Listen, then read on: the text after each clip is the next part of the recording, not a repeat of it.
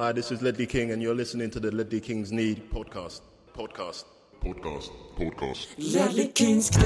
Konsekvent, inkonsekvent. Ledley Kings knä. Det bästa som någonsin hänt. Ledley Kings knä. Du kommer aldrig bli dig själv igen, min vän. Ledley Kings knä. Här flödar hybrisen. Ledley Kings knä.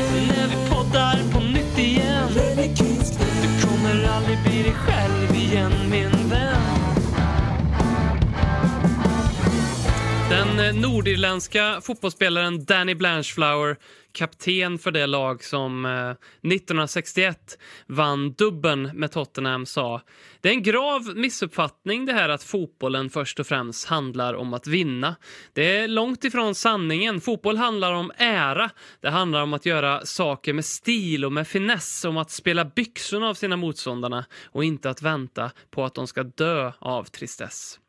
Det här är radioteatern Delekins knä som tror på Blanche Flowers bevingade ord och i veckans avsnitt ska vi reflektera lite över eh, hur de här två förlorade poängen på Emirates väl eh, passar in i eh, eh, de orden och hur mycket Ange Postecoglou levde upp till Blanche Flowers citat.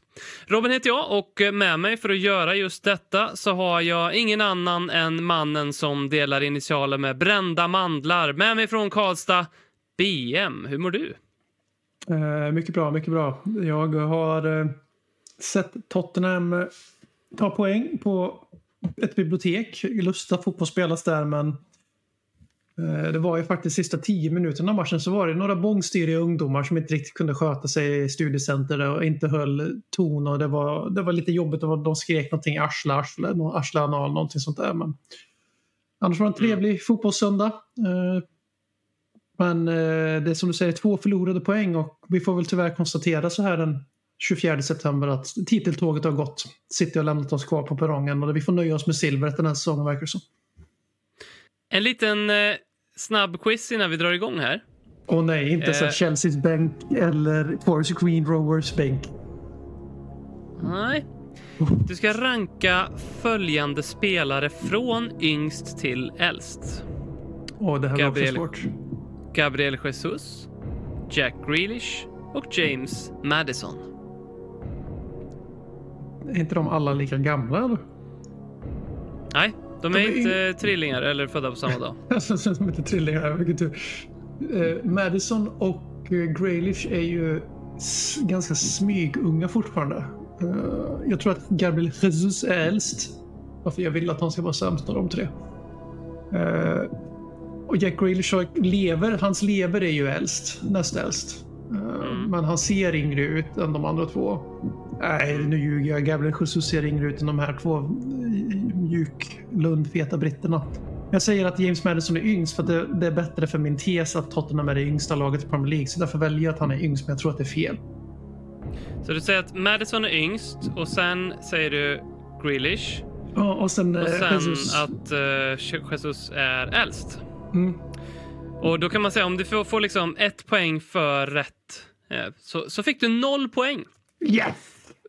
Yes! Precis som eh, Chelsea brukar få. Den var för dig, Nå- Porch. Yngst av de här tre är Gabriel Jesus.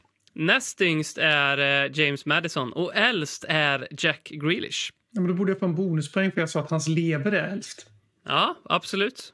Men visst känns det så fel? Jag hade gissat att Gabriel Jesus var typ 31. Det känns som att han har varit med för evigt. Eh, Grealish hade gissat ja, men han är väl typ 23. Han är fortfarande ung. Och Madison typ, ja men känns rimligt. 26 som han är. Ja, men 25, 26 Nej. ja. Men det har du fan rätt i. Grealish känns som att han fortfarande är 22, 23, men det är han ju inte. Utan han är ju där Han är uppe 28. i... Han är 28. Han är, eld... han är äldre än Gabriel Jesus. Jag sa att ålder. att Grealish fortfarande var lite smygung. Jag har helt Ja. fel här. Jag, jag får ju Nej, nej. omvärdera min... Han är ju liksom smack mitt i sin prime. Han kommer ju aldrig bli bättre än han var förra säsongen när han faktiskt fick spela lite fotboll för City. Han har ju peakat redan. Ja. Nej, det känns fel.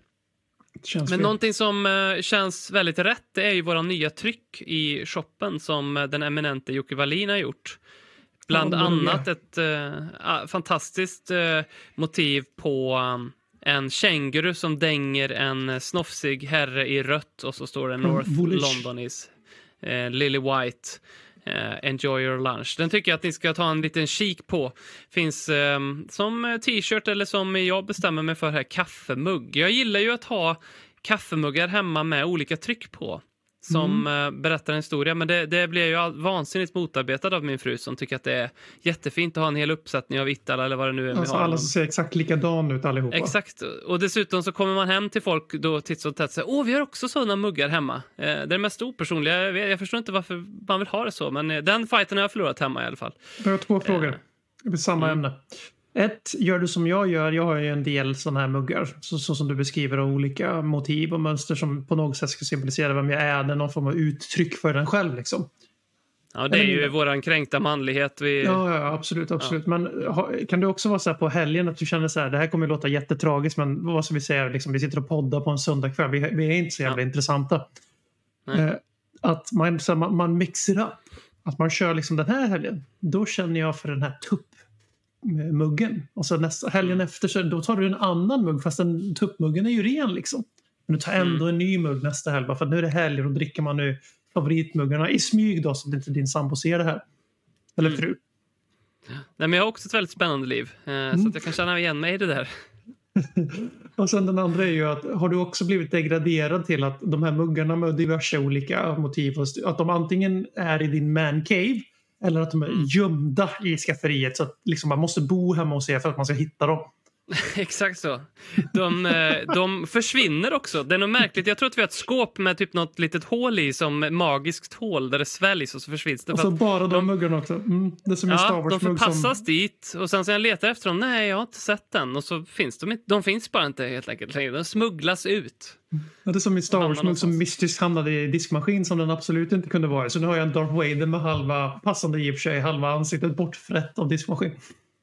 Varken Marie eller Emily är här för att, för att försvara sig då, så att, eh, vi får helt enkelt tro att det här är någon eh, magisk eh, grej som händer i skåp eh, som, Nangiala. Som- Narnia menar som jag. behöver utredas. Men Mexiko presenterade väl för ett tag sedan att de har hittat några aliens. Det här, jag skulle kan tänka mig att det här är någonting liksom eh, along those lines.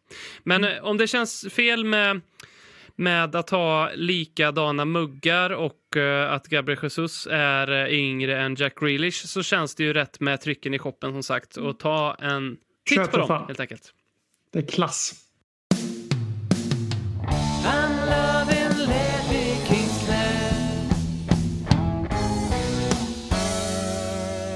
Är den 24 september och klockan är 14.59 när biblioteket i Islington i norra London bjöd in till en fotbollsmatch. 24-årige Martin från Drammen i Norge skulle dyka upp men spåren efter Martin försvinner spårlöst i samband med att domaren blåste igång matchen.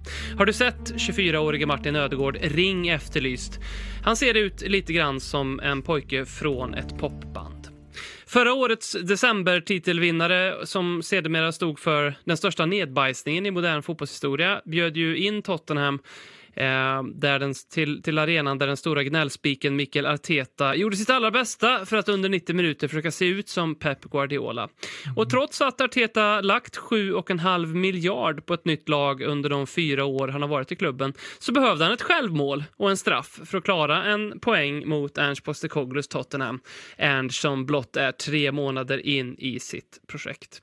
Vi, eh, på tal om efterlyst, vi efterlyste Ernst Ball förra veckan. Eh, vad tycker du, B? Fick vi det? Ja och nej. Alltså, jag ska vara tydlig med vi, vi angriper ju den här matchen. Vi vill ju vinna den här matchen. Vi ber inte om ursäkt för oss. Eh, Sen Mm. är ju utförandet av Ernst Boll faktiskt det sämsta vi har sett. Och det säger väl en del om, vi pratade lite om det förra veckan också, i våra seriösa stunder när vi inte bara pikade Arsenal. Eh, Så Eh, var det ju tydligt att det här är det mest kompetenta fotbollslaget vi har mött den här säsongen. Eh, och det tycker jag märks, det är nästan, vi kommer in i matchen nästan så här överdrivet. Ska, vi ska visa nästan på en parodisk nivå att vi är inte rädda för the occasion, vi är redo för det här. Och vi står där och rullar ut från målvakt, målvakt som vi gör. Det är så vi bygger spelet så det är ingenting att kritisera men det sker så långsamt och det är så här, jag liknade det vid min sambo att när man spelar ett tv-spel som 30-plussare som man inte har spelat på 10 år så man måste tänka eh, så här, så här ska jag gå, sen ska jag gå dit, sen ska jag gå Mm. dit och så liksom hinner 12-åringen som spelar spelet hela tiden göra sju mål medan du håller på och sådär. Eh, Lite så kändes det. Och sen var det ju lite läskigt att se hur lätt det var för dem att skära av Bissoma som uppspelspunkt. Det kan ju liksom en division 7 scout eh, lösa. att Det ska man göra mot Tottenham. Eh, Men att vi, att vi ändå inte liksom anpassar oss efter det. Vi har några tillfällen, vi har Mads som går ner, ner i knät på Vicario och hämtar bollen till slut för att de skär av Bissoma. Eh, Och då, blir det ju, då tappar ju han bollen vid straffpunkten och Gabriel Jesus som är förrädiskt ung visade sin orutin och sköt 12 meter över. Det var ju tur för oss. Så ja och nej. Vi försökte spela så men utövandet av Ernst boll var det i alla fall i första 25-30 minuterna så var det det sämsta vi har sett hittills i Premier League. Lite luft gick ur min förhoppningsbadmadrass när han bytte ut Hengmin Son och James Madison också. Mm.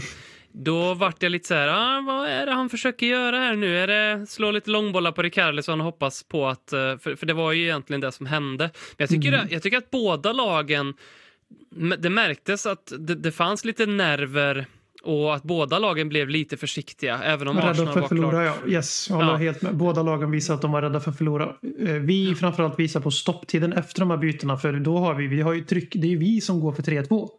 Mm. Jag började visualisera med ett huvud, liksom John Skabull. Nu, vi kommer att vinna. Ska vi vinna mot Emirates så måste det bli 2-3, annars kan vi inte vinna det. Liksom.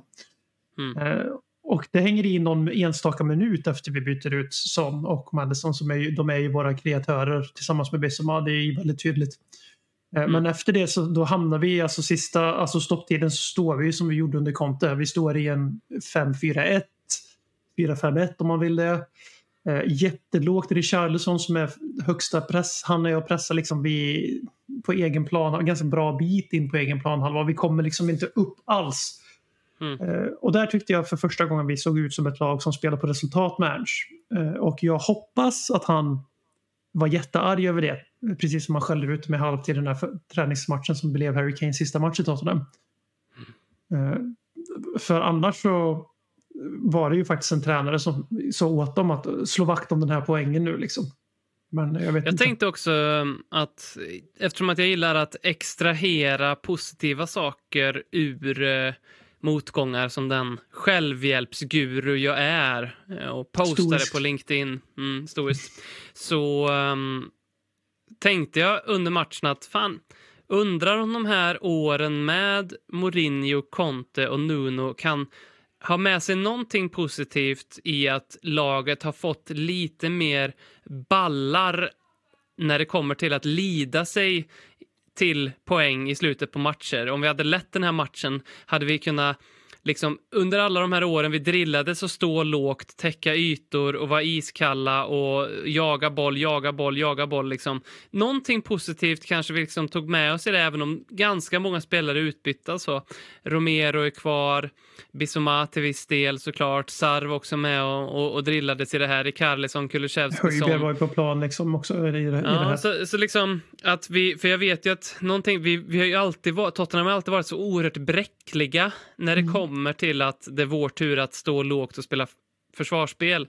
Eh, med, eh, vi har förlorat så många matcher i, i sista eh, stund och som Tottenham-supporter har man ju lärt sig att liksom, även om man leder med 3-0 och klock, klockan står på 85 minuter så, så, så är man inte riktigt helt riktigt helt säker på det. Så, så att eh, kanske att de här åren har, har eh, så. Men eh, om man säger så här då, när domaren blåste av, då hade ju vi precis haft en hörna där och, och Rikarlison hade ett avslut som hade inte Gabriel, tror jag det var, varit på den så hade det varit intressant att se vad som, vart den bollen hade tagit vägen. Var du lättad eller var du besviken när du samlade dina känslor efter eh, 2-2? Alltså instinktivt är man ju lättad för vi vi blev ju... Jag skulle hävda, alltså, ja, jag skulle alltså Arsenal var bättre än oss första 25-30 där. De stängde Bissoma och de, vi var stressade. Även om vi spelade väldigt lugnt och metodiskt så var vi stressade för vi gjorde väldigt mycket misstag. Och, eh, sen är det ju så att vi skapar hela tiden, Tottenham skapar hela tiden i alla fall fram till slutet av matchen fler målchanser än Arsenal. Jag tror de vinner på XG till slut för att de får en straff och XG har, äh, straffar ganska högt XG.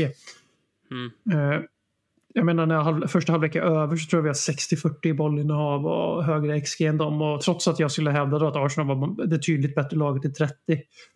Eh, Sen är det, som jag ska komma in på just för att svara på din fråga, det är att sista 10, alltså stopptiden och några minuter innan. när de har sin kavalkad med hörnor. För vi har ju, hade förtvivlat svårt att försvara våra, deras hörnor i den här matchen. Det är, det är det de får press. Det är då de har press på riktigt, när de får några hörnor i rad. Lite som ett glorifierat 7,5 miljard Stoke när det begav sig. Eh, och eh, där och då är jag ju lättad, men sen ganska snabbt så går jag... jag först, det första, absolut första som händer när domaren blåser av det är att jag blir för vansinnig för att vi inte får ens slå in bollen i boxen en gång till. För det är bara 10 sekund, 15 sekunder över 110. Och jag menar, det var ju sju hörnor och 12 eh, inkast och Arsenal gjorde ett byte på stopptiden. Så det var ju otroligt att han la till 15 sekunder. Eh, Så, för där, eftersom att vi är så nära och snor, som du säger där, alltså Richarlisons skott. Fan vet alltså. Om den går förbi Gabriels fot, fan vet. Och då kände man ju helt plötsligt att nu, nu, nu, nu, nu kan vi ta det här, nu kan vi ta det här liksom. Eh, för det gjorde vi ju en hel del under Conte. Vi stal segrar från eh, käften av förlust i sista minuterna väldigt oförtjänt. Och det var ju lite så det kändes där och då. Men jag skulle nästan säga att jag är 45 procent lättad och 55 frustrerad när allt är sagt och gjort så här några timmar efteråt. Du då? 2-2 är ett resultat jag hade tagit på förhand. Det ska jag vara Ja, helt ärlig med. 100% För jag var yes. ganska säker på att vi skulle torska det här. Yes. Och um, jag kom ju på mig själv sen. Det har ju hänt något med det här laget när jag ändå i, när vi har gjort 2-2 sitter och tänker kan, kan vi kan, kan vi Kan vi? Kan vi? kan vi kan vi Kan så vi? Då har det hänt någonting. Vi är ju liksom ett lag och man får göra den eh, parallellen. Vi är ju det här bordet som våra fruar älskar att se. Det står elva muggar av exakt samma märke och eh, utseende där. Byter man ut en mugg så kastar man in en till eh, likartad. Det är liksom de är inte ofta elva olika. och blå de här muggarna också. Jajamän, våra med. Vita och blå. Vita, helvita eller vita och blå. Jajamän. Ehm, Spurs. Sant. Så att det, det är ju inte elva olika muggar med liksom elva olika tryck som ser malplacerade ut i olika storlekar och så att det blir orättvist vem som får mest kaffe och hela den utan vi är ju lite mer av ett lag och jag gjorde en liten egen research. Våran medelålder i den här matchen var 22,2. Det är ganska Det är ungt. sjukt. Det är helt Eh, sjukt. det är två år yngre än vad Arsenals elva var. Och det där kan man ju eh, Men, Robin, dra... förlåt, det är inte Arsenal det här superunga babylaget som... Alltså det var ju deras P17-lag som nästan vann Premier League förra, som vann Premier League i december 2022. Var det inte så? Mm. De har växt upp nu, BM. De har blivit Jävlar, de- gamla nu. Sjukt. Så att, eh, ja. Och förra matchen vi mötte dem, oktober, eh, inte förra matchen, men förra gången vi spelade på Emirates så fick pisk med 3-1 i oktober 2022. Då var vår medelålder 27,8. Så vi har alltså blivit fem år yngre och eh, fem gånger bättre, minst. Mm. Så, se- sen om man pratar lättnad, för jag var också lättad när det blev 2-2, även om det fanns stunder under matchen jag tänkte, kan vi?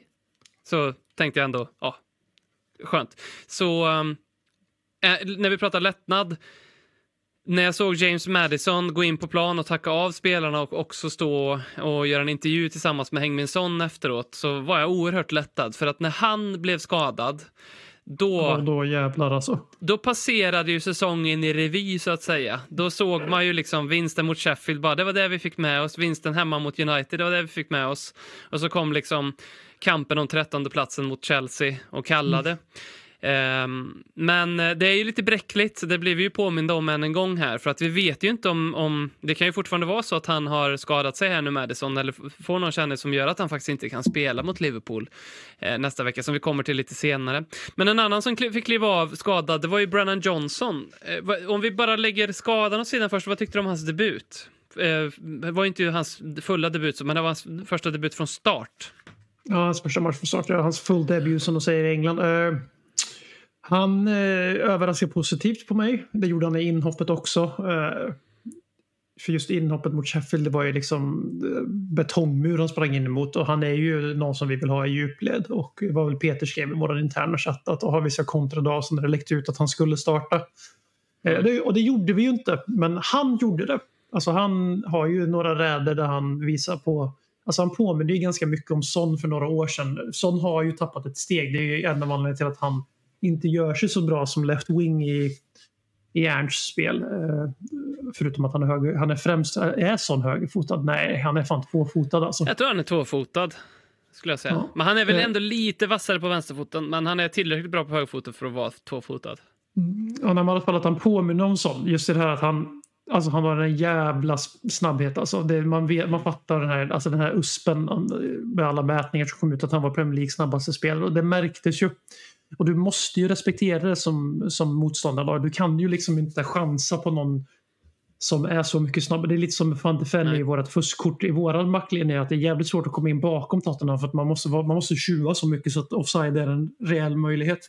Det är en garanti om det är Charleston som spelar ner. Eh, Och eh, jag var positivt överraskad. Han, han, jag tycker han försvinner in från matchen i andra halvlek. Eh, Jag tror det har att göra med att vi är i en ganska stark period i slutet av första och börjar andra halvlek väldigt bra.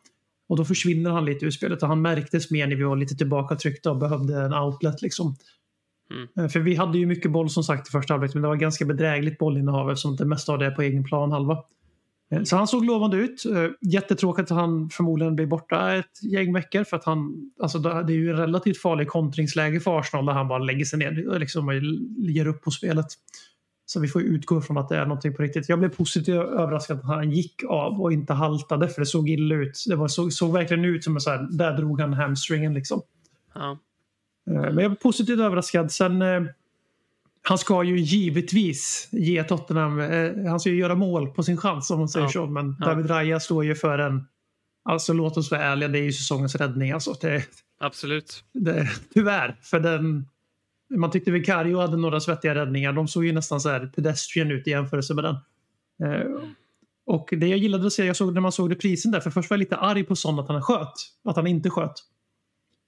Eh, Jag tänkte nu Son, Son för några år sedan, han hade gjort mål där liksom och sen så gör Son två riktigt kliniska striker avslut. Liksom. Det är att man ser så tydligt på reprisen och filmar lite bakifrån att Brennan, han kräver verkligen bollen. Och det tycker jag tyd- säger så mycket om det här Ange Postecoglou's Tottenham. För vi har en medelålder på 22. Vi har två 20-åringar som blir varnade första halvlek och höjer sig i andra halvlek istället för att bli hämmade av det. Eh, Vi har en hel drös med 22, 23, alltså 20-somethings under 25. Eh, Och Brennan Johnson har gjort en kvart i laget. På, alltså bokstavligt en kvart i laget för den här matchen. Han startar ett North London Derby och han kräver bollen av lagkaptenen, den nya symbolspelaren eh, fansens favorit och han kräver bollen. I ett North, det Mm. gillar jag att se. Det, det, det är ett tecken på att ett lag mår bra. Udogi fick ju sig lite um, skit, läste jag mig till, men jag tycker det var lite eh, hårt därför att han spelar mot kanske ligans eh, just nu bästa, eller en av de absolut bästa spelarna i ligan Absolut. som är i sitt livsform, Ja. Saka. Och han får inte heller, för det är väl egentligen en kängan jag har mot Brennan Johnson, eller känga, men det, det som gör mig orolig är att med Brennan Johnson på plan hjälper inte han sin back lika mycket som Kulusevski hjälper Porro. Ja, så, och, och därför tror jag att man då, då, då fick liksom Saka springa mer mot Judogi. Men jag måste ändå säga att Judogi, 20 bast eh, och drog på sig gult kort som du sa, ändå höjde sig matchen igenom och liksom, jag var livrädd för honom. Eh, men det är väl en sån gammal Tottenham-grej som sitter i att man tänker ja, där har vi det röda kortet eller där är han som kommer dra ner någon och, och ordna straffen eller som, som kommer... Men, men jag, tycker, jag tycker han gjorde en sjukt bra match och jag blir imponerad av att han är 20 bast eh, och, och, och gör det här på, på Emirates Stadium. Ja, Sen lite... så vill jag också... Ja. Ja, men det är väl lite hans welcome to the Premier League moment. Vi har ju väntat på det. Han har ju sett så oförskämt obrydd av att han har växlat upp till Premier League och han är i stort sett ett tonåring. Liksom. Eh, och Han fixar ju en omgång av Saka i första halvlek. Han lär sig, alltså, han lär sig under matchens gång. Det är en helt annan grej i andra halvlek. Eh, Hur mycket av det som beror på att Brandon blir utbytt efter en kvart 20, det, det lämnar jag osagt. Men om vi tar deras 1-0 mål där så får vi ju se typexemplet av att den här respekten Saka har satt i sig mot Udogi, han, han backar ju av alldeles för långt. Alltså han ger ju Saka flera meter eh, säkerhetsavstånd. Det är inte riktigt Tottenham under Amsh. Eh, vi har Brennan Johnson som kommer som ett jävla tåg från, från offensiv plats och följer med Ben White som överlappar. Eh, och går på den. Så, alltså, nu, nu blir inte han utskrattad för det eftersom att Saka cur- curlar in bollen via Romeros knä. Men Alltså Brennan Johnson gör ju en komedisketch. Alltså han rusar ju två meter förbi Udogi och Saka. Mm. Och sen tvärnitar och försöker springa fram och ställa sig vid Saka igen för han har insett att Ben White gör ju en decoy-löpning givetvis. Mm. Eh, och, och där tyckte jag det var kul att se liksom både farten på Brennan Johnson men också liksom den här passiviteten i Udogi. Eh, och sen så jämför man hur det ser ut efter andra halvlek. För det finns ju mer rutinerade, bättre spelare, eller mer etablerade spelare ska jag säga, som hade liksom aldrig återhämtat sig efter den första halvleken, den kölhållningen han faktiskt får av Saka. Eh, men i andra halvlek så skulle jag nästan hävda att Saka försvinner ur matchen, alltså jämfört med sig själv. Han är totalt dominant i första. Och jag vet att han gör mål på straffen, men ja, ja. Det är en straff liksom. Några sista spaningar här. Vicario väldigt stabil. Jag tror inte att eh, Hugo Lloris hade nöjt sig med att släppa in två mål. Han hade nog hittat ett sätt att kasta in någon av bollarna i mål som eh, Vicario räddade. En annan spaning som ju Peter Hector hade förra veckan om att han är lite osäker på Pape Matarsar och jag tycker att han gör en bra match i i stora hela men jag, jag inser också att när Bentancur kommer tillbaka så kommer vi ha en helt annan spelare där än eh, Pape Matarsar. Eh, och sen en liten hyllning till eh, van de Ven och Romero. Jag, jag känner mig som, som Puma Swede, väldigt trygg med dem där bak. Eh, Och sist men inte minst, eh, Claes Anderssons uttal av Postekoglu som han har valt eh, Postechoglu. Eh, vet inte han, hur han får det till det, men det gör han. Ja, men Ange Postecoglu är ju våran gubbe. Men vi är alltjämt obesegrade sex matcher in. Inte kan vi väl... Eh, nej, det är en dum tanke. Men Kan vi? Tänk om. Kan Men, men, Nej, självklart Kanske? inte. Eller? kanske. Kan vi? Det är bara 32 kvar. Kan vi? Kan vi?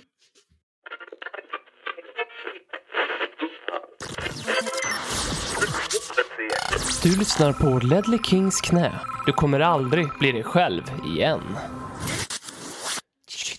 Vi hade ett eh, fanforum i veckan också. Det var första fanforumet sedan december 2017. Givetvis en slump att vi var bra då och är bra nu och det blir ett fanforum. Eh, Ernst Postekoglu, Daniel Levy, den svenske Robert Vilahamn som jag känner att vi har pratat lite för lite om i podden. Som ju är tränare för eh, damlaget. Alltså, vi inte göra ett försök att få han att vara med i podden. Absolut. Och eh, det vet ju både du och jag att han inte kommer att vara, men vi kan ju prova. Eh, vad, vad har vi förlorat tänk, tänk bara tanken att någon ska sitta på Tottenhams kontor som kan svenska och som inte är han och bara lyssna igenom vårt innehåll och se Ja, men- är det här en lämplig podcast för en Någon från legal, någon från legal och någon från deras social medieavdelning bara så här, men du Robert, kan du bara gå igenom, du som är svensk, deras tweets eller någonting och se om, ska du vara med här eller inte? Eh, och om man ändå är med då, då vet vi att Robert är en, en god Proper. gubbe. Då vet du att han är Ja. proper. Sen satt ju även Beth England där, eh, som är kapten för damlaget. Väl kapten? Jo, tror jag. Yes, yes. Och ehm, lite Daniel Levy-citat som var intressanta dök upp där. Eh, Kan vi inte börja med som- bara säga att Beth England var otroligt imponerande och vältalig. Alltså så här, Mm. Jag vet inte vad sån person... Vi får vara Son är ju... Det är inte, han är ju inte engelsktalande som första språk. Nej, och dessutom, ja, det här faktiskt någon- tänkte jag på.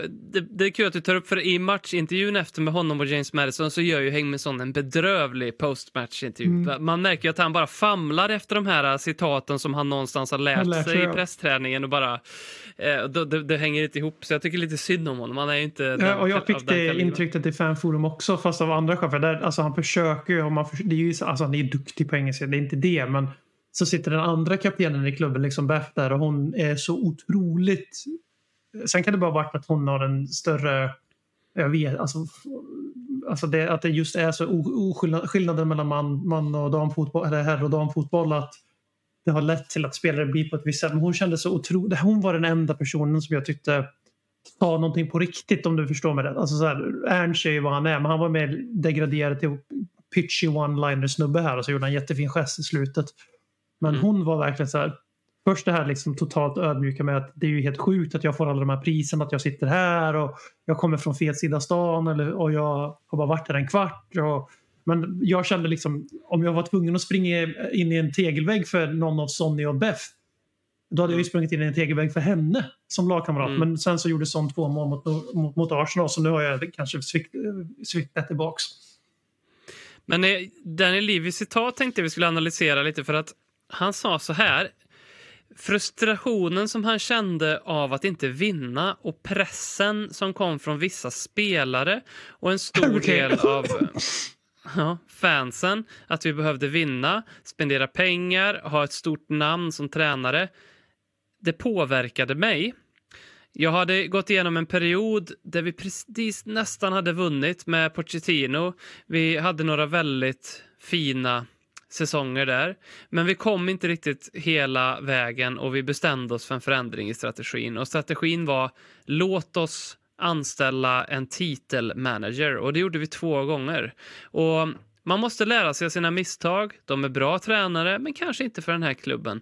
Vi vill spela på ett visst vis och om det betyder att vi behöver infinna oss med att det tar en lite längre stund att vinna så kanske det är rätt för oss. Därför är det så rätt att vi anställde Ernst här. Vad tänker du om Daniel Levis citat och den här fanforum-grejen och vad det bjöds på? Ja, vad ska man säga? Först och främst är det ju skandal att man inte har det här varje år. Alltså, fattar att man inte har medlemsmöte för det är inte en demokratisk förening. Tottenham är inte medlemsägt på något sätt eller styrt. Man betalar ju bara en jävla massa pengar för att ha tillgång till biljetter i stort sett som medlem i Tottenham. Du har ju, du har inte rösträtt liksom på årsmötet eller så att säga. Eh, Men det ska ändå hedras att det görs överhuvudtaget. Det är ju löjligt tillrättalagt såklart. Alltså, men vi ska ändå ge dem att de ställde några kritiska. De, de, fick, de tillät ändå att det upprepades där med ticket prices. Ja. Eh, biljettpriser, jag vet inte varför jag sa det på engelska. Eh, och eh, det ska ju berömmas. Jag tycker att Daniel Levy gjorde ett ganska osäkert intryck. Och då menar jag inte att det han sa var osäkert utan att det märktes att han, att han var lite obekväm med det här. Mm. Eh, och jag tycker att han, han skulle nog ha ganska mycket att vinna på att göra lite mer sådana här saker. Om man nu eh, bryr sig om sitt eget eh, renommé. För att han framstår ju ganska mycket mer sympatisk och mänsklig eh, snarare än den här demoniseringen som portgår av honom och liksom bilden som målas av honom som vi Tottenham-supportrar för all del är jävligt ivriga att springa på. Mm. Eh, för alltså här ser man ju en kille som... Alltså man måste vara bra jävla cynisk om man inte tror på att han är en Tottenham-supporter. Alltså det, det är han tydligt. Sen är han ju inte Tottenham-supporter som vi är men jag hade inte velat ha honom på shelfside i över och skrika i 95 heller för det känns konstlat och fejkat och riktigt påklistrat. Mm. Men han bryr sig genuint om Tottenham, det är inget snack. Eh, det han säger i det här citatet, det enda jag saknar där är någon form så acceptans för att du behöver kanske inte linda in ditt misstag i sju förmildrande varv av bomullslindor. För det var ju inte så att hela Tottenham-sfären var extatiskt över att Mauricio Pochettino, för övrigt den enda tidigare tränaren kallar vi för honom, eh, fick gå. Alltså, det var ju nästan hjärtesorg. De flesta var överens om att det var dags men det, att, att vi supportrar ska ha varit liksom på och velat ha bort sparkar för vi ska till en garanterad titelvinnare. Den, den, den bilden, en liten högljudd minoritet möjligtvis men absolut Mm. inte min bild av det där. Det var inte därför vi sparkade honom. Det var för att hans projekt hade runnit vägs ände för att han inte fick göra den här renoveringen som nu Ernst fem år senare får göra. Det Eh, tror så jag han där- blandar in känslorna han haft i sommar, typ när han var på Mm, tränarjakt. För då var mycket. det mer sk- skrik efter Nagelsmann och så. Ja, absolut, och kanske när vi anställer Conte också efter Nuno Mm, som helt har försvunnit från historieskrivningen. Eh, Som jag har vunnit saudiska ligan. Grattis Nuno! Ja, precis. Att, eh, han tog ju ansvar för det så, så men där, där, där lindade han in det för mycket. Och eh, sen älskade jag ju att Ernst klev in där när han bara “Mate, Postecoglou is a pretty big name mate”. Ja, han gick ju verkligen så här omvägar kring att säga, han fick det att låta som att Ernst, vilket han ju om vi ska vara ärliga fotbollsmässigt är för Englands snobberi liksom, och det gäller oss också. Att han är ju ett oprövat wildcard, det är inget snack om saken men det var ändå lite fint att Ernst kände, hörru, du behöver inte säga på 42 000 sätt att jag inte riktigt är på samma hylla som Pochettino, Conte och Mourinho. Eh, För Pochettino hamnade ju bara på den hyllan för att han blev det i Tottenham. Han har ju inte levt upp till det efter dess. Det är uppfriskande att han är öppen med att det var ett misstag som han gjorde. Mm. För eh, jag hade lika gärna kunnat tänka att han hade kunnat svara att så som jag kände Daniel Levy, eller trodde att jag kände Daniel Levy, typ att ja men vi har verkligen visat ambition. Kolla här, vi anställde Conte och Mourinho och gav dem superkontrakt. Det är, om, det, om det är någonting som visar ambition så är det det. Så hade han kunnat stått där och försvarat sig. Men, men det gjorde han inte. Det var förbluffande ärligt och jag är väldigt glad att det inte var något corporate-svar liksom. Utan att han faktiskt till och med, han var inte ens liksom sådär lite polerat politiskt korrekt som man är på arbetet när man liksom, när alla vet att det är den där kollegans fel att det är så här, men man säger nej men vi är ett, vi är ett företag, vi, är ett, vi, vi, vi vinner och förlorar tillsammans. Utan han, han var lite sådär, nej men han, han, han, sub, han pikade ju lite passivt och aggressivt både Konto och Mourinho på ett väldigt mänskligt sätt. Mm. Och inget corporate svar liksom. Och, ja, så jag gillar det. Och, och, och för att fortsätta spinna vidare på den här eh, analogin om de eklektiska kaffemuggarna så är ju hans eh, tidigare tränaranställning just det. En, eh, ett skåp med elva olika kaffemuggar utan röd tråd. Men eh, jag är glad att han säger och verkar komma till den insikten att nej, men vi ska inte ha det. Nu, det här Postecoglou är vad vi ska ha. Men jag är fortfarande kvar i lite att jag tror på det när nästa När- tränare nästa tränare anställs. Om det blir en till Postecoglou, som jag hoppas på ett sätt aldrig händer, men någon gång måste ju Postecoglou läm- lägga skorna på hyllan också. Men eh, om, det är liksom om, om några år då, att det kommer en till lika, då, då vet jag att han, han tror på det här. Men jag är inte helt säker på Daniel Levy som ju trots det här benkalla, hårda man ser från honom, också verkar vara väldigt sentimentalt lagd med att han väldigt gärna vill ha en Gareth Bale-reunion och, eh, och sådana saker. Och, Kommer och vilja därför ha en tror jag Harry att... Reunion med tanke på... Ja, och, och, och som han sa helt öppet här att eh, eh, jag blev påverkad av att anställa de här managerna. Jag tror att den vinden kan blåsa på honom längre fram också, att han blir sugen på liksom att anställa någon, någon sån. Och, och på tal om Kane då, där kom det ju fram att vi har någon form av återköpsklausul som Fabrizio Romano sen var väldigt eh, tydlig med att säga att det är lite glorifierad återköpsklausul, för det säger mer eller mindre att eh, vi ska få ett mail ifall någon annan klubb lägger bud på eh, eh, Kane. Eh, Ja, men det- det är- first option, alltså vi får chansen att matcha eventuella bud. Yes. Eh, Ja, och, och det är ju, det är ju Ja. mer eller mindre en pappersprodukt, Mm. tänker jag. Liksom. Men, men det, det är jag lite rädd för. Jag vet inte vad du känner om det, men jag känner med Harry Kane. Han är jättevälkommen tillbaka om han tillför något. För om det är så att han spelar där tre år och blir en lite sämre fotbollsspelare så vill inte jag ha tillbaka honom om det är så att han inte förbättrar laget. Jag är inte helt säker på att en 34-årig Harry Kane kommer att göra det. det, det, det man vet det aldrig, men... eh, Alltså det är klart jag vill se han komma tillbaks om han håller sportsligt. Det gjorde ju Bale, men det kändes ju inte som att det var därför vi tog hem Bale. Det visade sig att han höll ju absolut sportsligt, i alla fall produktionsmässigt. Sen så fick han ju aldrig riktigt chansen att visa vad han egentligen höll, för han behandlades ju ganska styvmoderligt av Mourinho som inte är lika sentimental som Livi uppenbarligen. Mm. Eh, Men det, jag håller med dig, det måste vara rätt för oss, inte rätt för Harry och Daniel, utan att det var rätt för Tottenham. Och jag menar som det känns nu, om tre år när Udoge 23, Porro och, Porro och company alla går upp i sin prime. Då har jag jävligt svårt att se 34-åriga Harry Kane gå in och tillföra. Alltså jag säger inte att han kommer vara en Mm. dålig spelare. Jag ser absolut en ny Zlatan, Lewandowski typ i Harry Kane. Att han kan säkert vara en högt habil, fullt funktionell målspruta även om han är 36-37 på, på något annat sätt än idag såklart. Men det får inte bli en självuppfyllande profetia där att alla andra pusselbitar har gått åt ett håll i tre år. Att vi har det här laget som ska växa på sikt. För det, ska vi vara ärliga, det är ju, det är ju ungefär om två, tre, tre, fyra år. Där vi ska verkligen utmana City om vi nu följer den här röda linjen och faktiskt håller kvar alla de här spelarna som ska i teorin bli bättre. Alltså göra Arsenals grej helt enkelt. Eller Pochettinos grej innan. Alltså som det är cykliskt det här. Då har jag jättesvårt att se att en 34-årig Harry Kane skulle vara sista pusselbiten. För att han lär ju inte vara mer mobil och ännu bättre passad som eh, förhoppningsvis Postecoglous nia om fyra år. Sen som sagt, det är så lång tid dit. Så att det är löjligt att spekulera i. Men det kändes lite som att det var också en sån liten sista liten peak mot Bayern München efter deras mycket, mycket offentliga uh, budgivning på Harry Kane. Så Mm. vill han bara få in en lite så här. Ja, ja, men alltså vi, vi tar väl han. Vi tar väl hem han sen. Exakt. Men det måste ju vara en väldigt speciell känsla för, för Harry att få, få gå till den här äh, superligan i, i Centraleuropa och, och liksom nu, eh, ja men som i helgen här när Bayern vinner med 7-0 mot Bochum för, för tredje gången på två år, att få göra ett hattrick då. Jag, jag kan tänka mig att man på Münchens gator går runt och tänker att det här kan vara killen som, som hjälper oss till en elfte raka ligatitel faktiskt. Det måste ju kännas väldigt, väldigt speciellt. Ehm, vi eh, möter, eh, alltså kort bara här nu, vi möter um, till helgen um, Jürgen Klopps Liverpool som um, jag inte riktigt vet vart jag har.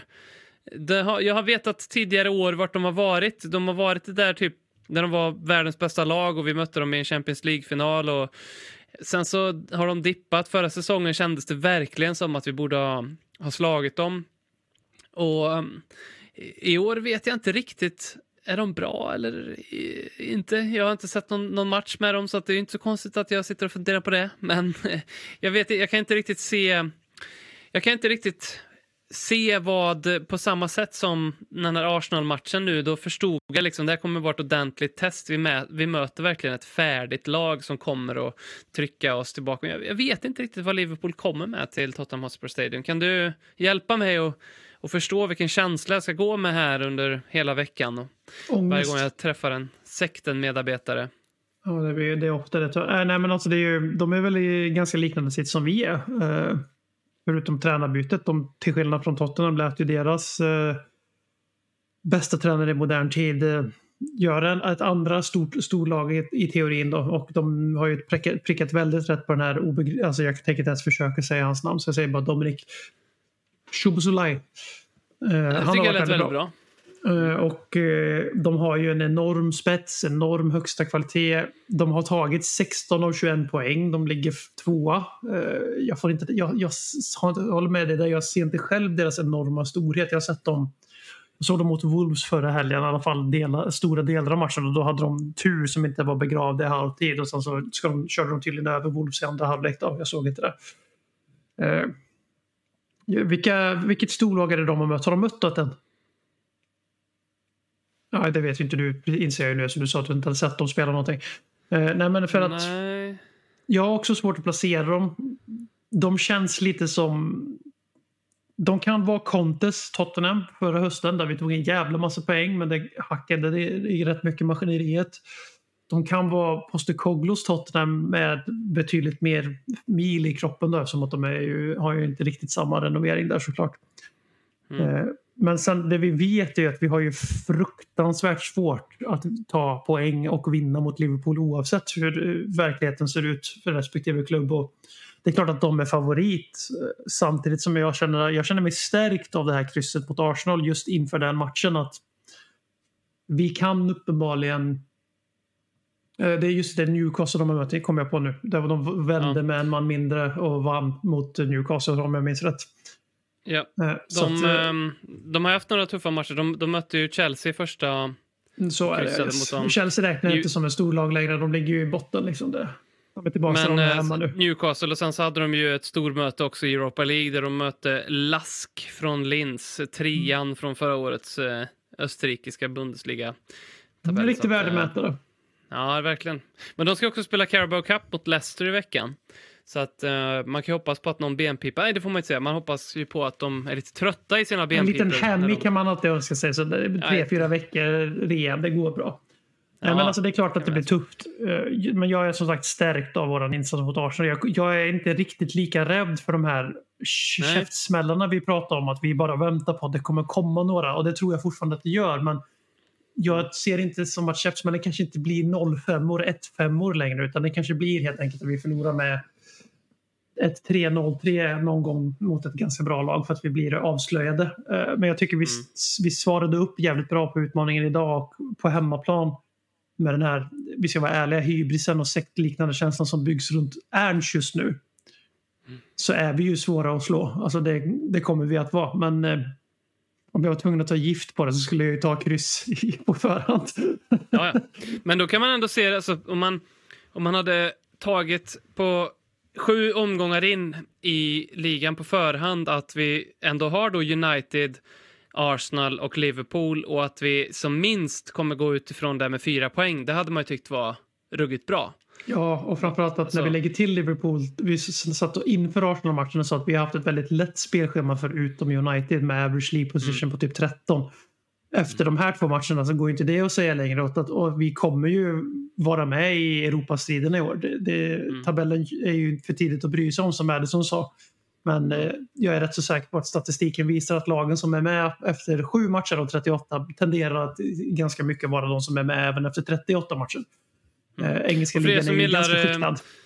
För er som gillar konspirationsteorier, ni minns i början på säsongen när Alice var med och eh, hon berättade att hon skulle vara på Liverpool Swedens matchträff. Eh, så det, där kan ni tänka er vad kul det är. Och det kanske är någon av er som börjar fundera lite grann på om frånvaron från Lelle Kings knä kan vara att de behöver gå undercover här nu och komma in i sekten lite grann för att bli väl bemött där på söndag. Vem vet? Vem vet? I Lelle Kings knäs värld är allting möjligt, men eh, jag hade inte velat vara på en Liverpool Sweden-matchsamling som Tottenham-supporter.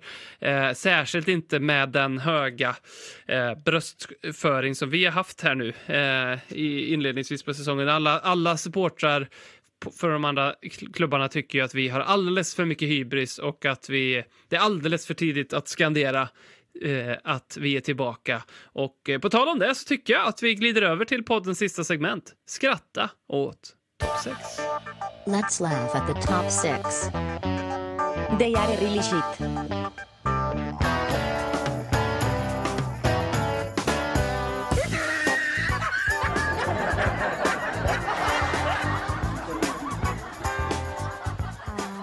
Jag har en eh, sjuk spaning här.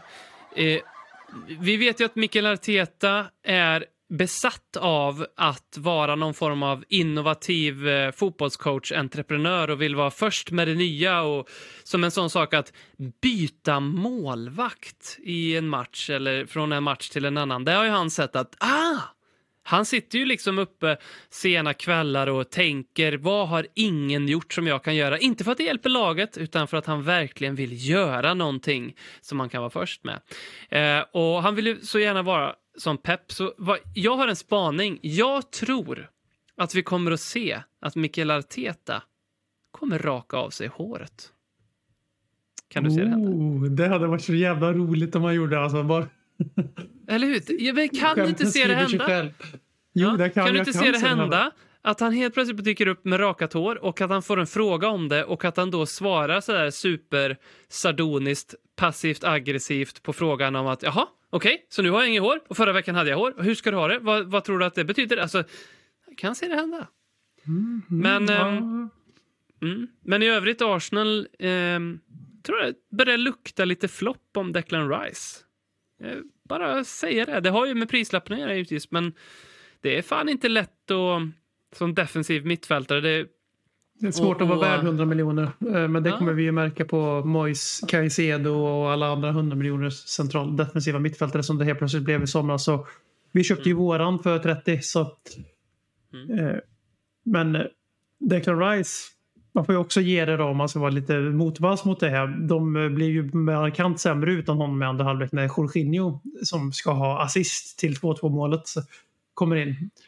Eh, Men vi ska inte ta assisten från Madison och får säkert bonus för det. Så att, eh, men du vill skratta lite åt Arsenal märker jag.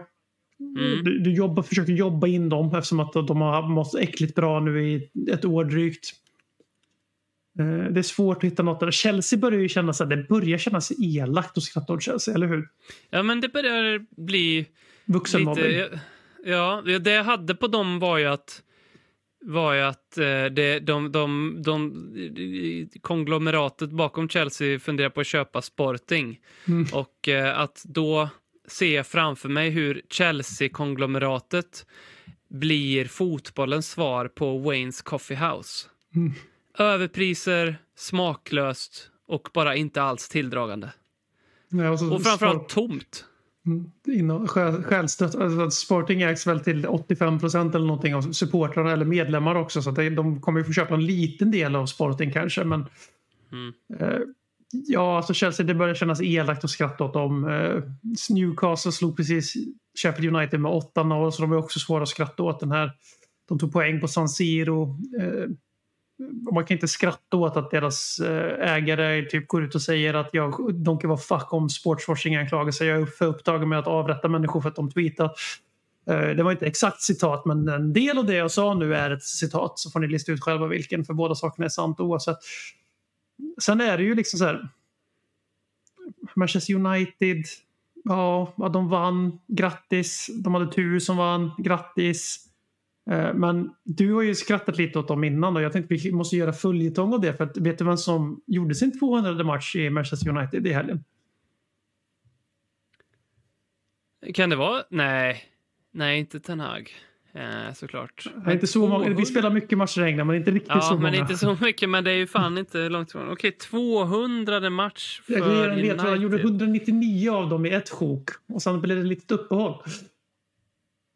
Ja, just det. Så det var eh, Johnny Evans. Kan det vara det? Kan det vara Men det? det var Johnny Evans tydligen. Det här är taget från han, vad han sa det. Och, eh, han eh, spelade, alltså de har alltså fått några skador. Och då, då rullade de alltså ut Johnny Evans och Victor Lindelöf som mittbackspar. Och deras högerkant är någon Pelestri eller någonting heter han. Någon så inköpt eh, Class of 92 Region som de har. Som har ju ett gäng sydamerikanska talanger där som de har köpt i ung ålder för att sedan göra dem till homegrown precis som vi har gjort med Sarr och så vidare. Mm. Och jag tänkte så här att vi skrattade ju mycket åt Chelsea och deras bänk och vi till och med gjorde en grej av att vi ska göra ett quiz någon gång. Liksom, är det här eh, Utsiktens BK eller är det Chelsea? Eh, men Manchester United är ju där och nosar alltså på deras bänk de hade här mot, eh, mot Burnley. För det är, jag spelar ju till och med fotboll manager en hel del och jag bara, vem fan är de här människorna liksom? Vem är Hannibal Mabry? Och de Vem har också spenderat väldigt frikostigt. Ja, Ja. varför har de inte Hannibal på tröjan om det heter Hannibal Mabry? det är faktiskt dåligt. Så det, det finns mycket liksom att skratta åt men jag, jag, jag, jag, jag, säger inte mer än så om Manchester United för att, och Chelsea för det är taskigt och du ska inte, du ska inte spotta neråt, du ska spotta uppåt i samhället. Mm. Men jag tycker mig har sett något hos Ten Hag som vi älskar att eh, göra lite narr av för att inte så mycket för honom för att det som har blivit så skevt med han är att det rapporteras så mycket. Media älskar att skriva om alla hans stenhårda nya metoder. Och det är liksom såna här saker som han kallar in laget tidigt. Jag tror det var 8.30. Och det var så här, han är stenhård, de kom 8.30. Hans stab förväntas kunna vara tillgängliga ve och, veckan, eh, alltså dygnet runt. Ja, okej. Eh, spelarna måste dyka upp till eh, gemensamma middagar på försäsongen. Jaha, ja, okej. Det är såna här grejer som, det är därför man driver om det här för att eh, så. Men jag tycker mig börja se, jag tror inte han pallar press. För Alltså har sett två presskonferenser med honom nu, eller intervju, intervju, presskonferens är fel ord, men han var intervjuad vid två tillfällen. Och det ena var ju när eh, de skulle spela mot Bayern München och han eh, tittar på det klippet, han ger intrycket av någon som är nervös. Och han säger också någon groda, han säger att Alfonso Davis är inte speciellt bra försvarare. Och det är, det är en sån groda man släpper igenom när man inte är riktigt hundra, när man är lite nervös och liksom inte riktigt hinner formulera sina tankar och det bara slipper ur en. Det säger han det. Ehm, och sen så säger han, efter de har torskat mot Brighton, lite passivt aggressivt att ja, men de har ju spenderat en hel massa pengar. Eh, Och totalt ogenomtänkt. De hade spenderat 16 miljoner pund på den startelvan som mötte United. Och det, är liksom, det räcker inte ens till vad en av Det startspelarna är i United veckolön för kostade. fan i United. Så han säger lite jag tror, jag tror att han inte fixar pressen. Jag tror att han är riktigt eh, skakig nu och eh, hade jag varit United-supporter då hade jag varit väldigt orolig för, Mm, Det hade jag också Eh, varit. för eh, honom Någonting, och United. någonting, mår, någonting mår inte bra i Manchester United när jag är helt seriös tycker att de är i större, i större disharmoni än vad Chelsea Football Club är. Alltså en klubb där tränaren säger att ge citronerna två år på sig så ska ni se. Och det här är alltså ett riktigt citat. Det. Ge citronerna två år så ska ni få se. Pochettino har lagt citroner i en eh, skål med vatten och, och, och tror att det ska ta två år för dem att suga ut allt ruttet. Men, men I Chelsea. Sen sa ju också Ten 200 år. Hag det här em, med, som vi tog upp förra veckan om att eh, när han fick frågan om Anthony och, och det som hände där, och, vilket är en jättesvår fråga för man får inte säga vissa saker. Men det han sa var, eh, ja han är såklart besviken. Och det är också en sån här grej.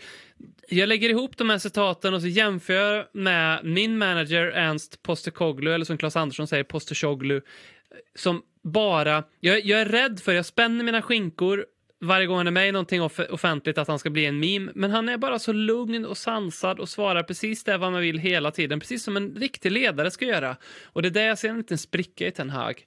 Eh, och det kommer jag ligga och tänka på när jag inte kan somna. Fasaden rämnar. Precis.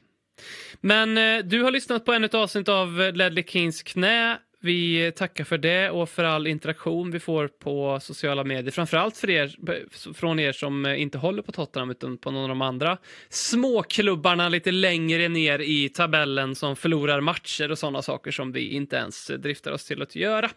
Ta en titt i vår eh, shop på våra nya eh, superfräscha motiv. Pengarna går som alltid till någonting bra.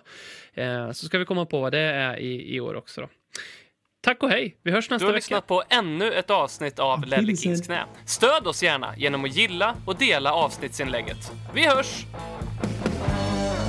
Djupt i skogen i Värmeland Där kommer vår podd ifrån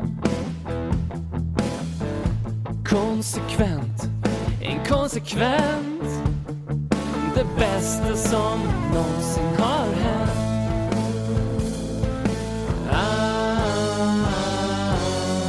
du kommer aldrig bli dig själv igen när du lyssnar på Radioteatern. Nej, du kommer aldrig bli dig själv igen. Du ska inga andra poddar förutom Ledley Kings knä ha vid din sida.